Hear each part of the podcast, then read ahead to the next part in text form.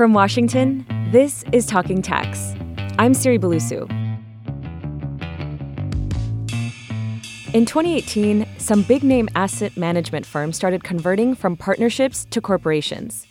That means they went from paying taxes at the partner level to paying taxes at the corporate level. The moves by firms like KKR, Ares Management, Apollo, and Carlyle Group followed Congress making a huge cut in the top corporate tax rate. The rate cut, from 35 to 21 percent, was just part of the fund's decision, though. That change allowed them access to a larger investor base and simpler tax requirements. But converting isn't for everyone, indeed, far from it. Jeremy Swan, a managing principal at accounting and advisory firm CohnReznick in New York, has worked with clients examining their options.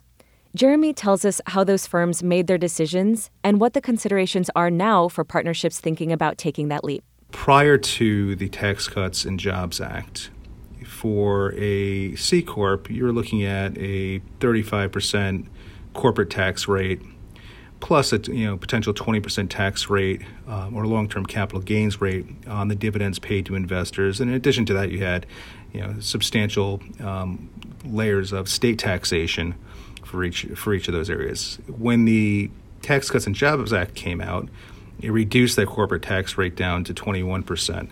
Um, so really, kind of taking that corporate tax rate closer to the pass-through tax rate that the partnerships would be dealing with. So when you look at the differences, you know, today they're at a straight, you know, high level uh, perspective. There, there, there, you can view it as there being minimal tax differences uh, from a financial perspective. Uh, but the, one of the advantages of the C corp structure versus the partnership structure, as I mentioned before, is as an investor in a C corp versus an investor in a partnership, you're looking at um, a real simplification of your tax um, needs. What is it about partnerships that requires so much more onerous tax filing requirements? Well, it's really when you look at a partnership and the filing requirements for a partnership. So the, the partnership um, has to provide K1s to each investor, each partner. So when you look at it, um, from a private equity fund perspective. Every investor in that fund um, at the end of the period needs to receive a K1, and then the partner, you know, each of those partners then need to, you know, take that K1 information into their individual returns, their corporate returns from the uh, institutional investor perspective, and then also understand all the states that the company that they've invested in is doing business in and manage the filing process for all of those states. So it's just a much more onerous process than dealing you know, as an investor um, or part of a uh, corporation. In terms of the considerations they were making when they decided to convert from publicly traded partnerships into C Corps, do you think that maybe easing that filing requirement for investors perhaps was part of that decision? I think that was absolutely part of the decision making process. There's one thing to keep in mind, and we're advising our clients to this all the time, is when they're looking at you know whether it's the conversion from a partnership to a C corp or other structural changes to the organization, they have to look take into account you know how does this affect you know us as the manager, as the general partner?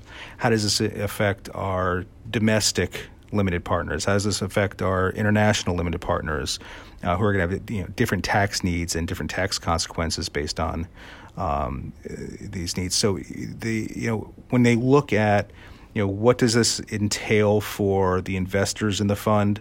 They they certainly have to have to take into consideration. You know, does this make the filing requirements and the tax requirements of our investors? and other stakeholders within the fund? Does this make it more complicated? Does this make it um, a, a, bit easier? And particularly for you know the Ares, KKRs, Apollos of the world, the conversion to a C corp made that process easier for their investors.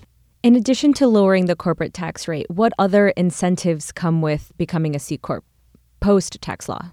So, outside of the financial tax impact and outside of the the filing requirements, the 1099 versus the K1s that we discussed, when you look outside of that, there are a number of advantages that particularly the larger and you know and specifically the uh, partnerships that were publicly traded there's you know the advantages they have is they now have you know they now have the ability to be included in indices they have the ability to expand their shareholder base to a broader uh, constituent of shareholders. You know, there were limitations that a number of institutional investors had on being able to invest in partnerships versus being able to invest in C corps. So really, what the conversion from the publicly traded partnership to the C corp structure was for you know, a lot of these large asset managers is the ability to access you know new larger shareholder bases. You know, really ex- as they expand that shareholder base, you know, it's going to enhance liquidity and you know should theoretically be able to reduce some of the stock price volatility. Were you getting questions from your clients about converting into C corps? You know, after like the big private equity firms shifted over, were a lot of people asking about it, or is this something that's reserved for funds that are that big?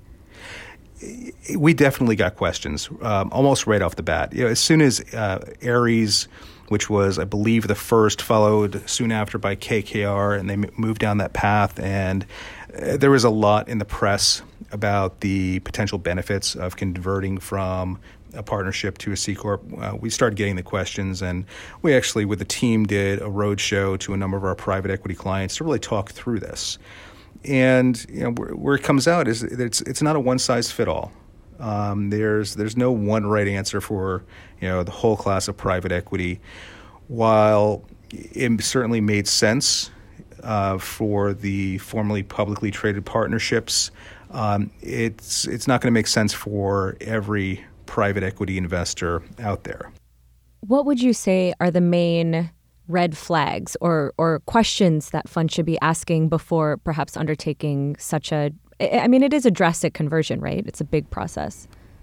It, it's a big process. Um, you know, that said, when you look at converting from a partnership to a C corp, there's a lot of work that needs to be done um, in terms of the you know how the business is incorporated. You know there are costs involved. It's not overly difficult. I think the challenge becomes while it's not difficult to manage the conversion, it becomes extremely difficult and extremely expensive to go back the other way and to get out of that. From a financial perspective, a lot of it's been predicated on the fact that we're at 20%, 21% corporate tax rate, and that that doesn't change. Now, when you look at the analysis, you know, and you look at you know what's going on in D.C. We're going to, will we have a new administration in the White House post November? What's Congress going to look like after the next election?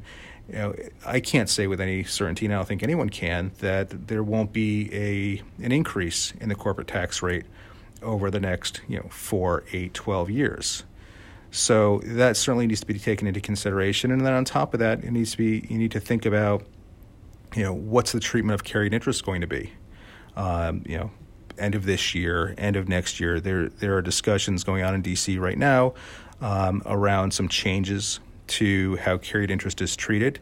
You know, after the Tax Cuts and Jobs Act uh, went into effect, the you know there was now a, there's now a three year holding period to you know get the capital gains treatment um, on your carry. Uh, now, that's not to say that you know that that won't continue, but they may you know raise the rates on that. Or there's been a, a real battle going on in D.C. for years now to treat carried interest as ordinary income, and if that changes, that that can change the calculus in thinking through the decision. What is the uncertainty of the 2020 election bringing to the table? Um, in terms of the possibility of increasing the corporate tax rate? That's a great question. And it's something that we have been talking to our clients about. So, if we were to say that you know Ares, KKR, Apollo, the larger asset managers, that uh, they made their decision to convert to a C corp, you know, fully based on the financial tax impact and their tax liability, um, we have some real concerns there because we just, we frankly, we just don't know what's going to happen um, in the elections this year. You know, both in terms of the administration, in terms of Congress. It's you know, it's one thing to look at it and say you know, there's an advantage to be a C corp because you've gone from a 35% corporate tax rate to 21%. But frankly, we just don't know if that 21% is going to be, you know, the tax rate for, you know, next year, the year after. There's a there's the possibility that that 21% goes to uh, a higher number, which then makes the financial impact of a or the financial benefit of a conversion from a partnership to a C corp, um, you know, much less attractive. And then, in addition to that, with a potentially a new administration coming in, potential changes to Congress, you know, right now there's already discussion underway, and we're expecting some guidance shortly in terms of the treatment of carried interest. You know, we've already seen a three-year hold period put on um, carried interest to get the beneficial capital gains treatment. Um, the question is, you know, is there enough um, incentive to, for Congress to move forward and try to push uh, the carried interest treatment uh, up to the ordinary income levels, which has been in discussions for a number of years now.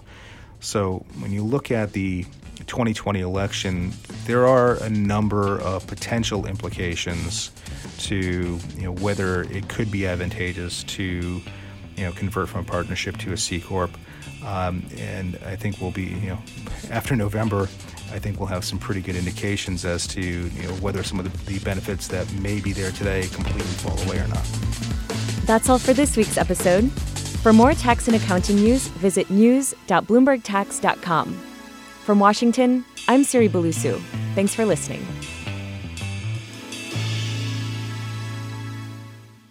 Cases and Controversies is all about the Supreme Court. oh, come on. Words. You know, come on. Well, I agree Be with serious. You. We sit down with leading practitioners and scholars to break down these cases. I mean, I'm glad you brought that up, so I didn't have to. But, uh... oh, I interesting, know that. Right? That is See? interesting. I guess my imagination is running wild. I'm just kidding. Tune in every week for our deep dive and sneak peek episodes wherever you get your podcasts. As always, check out the latest at news.bloomberglaw.com.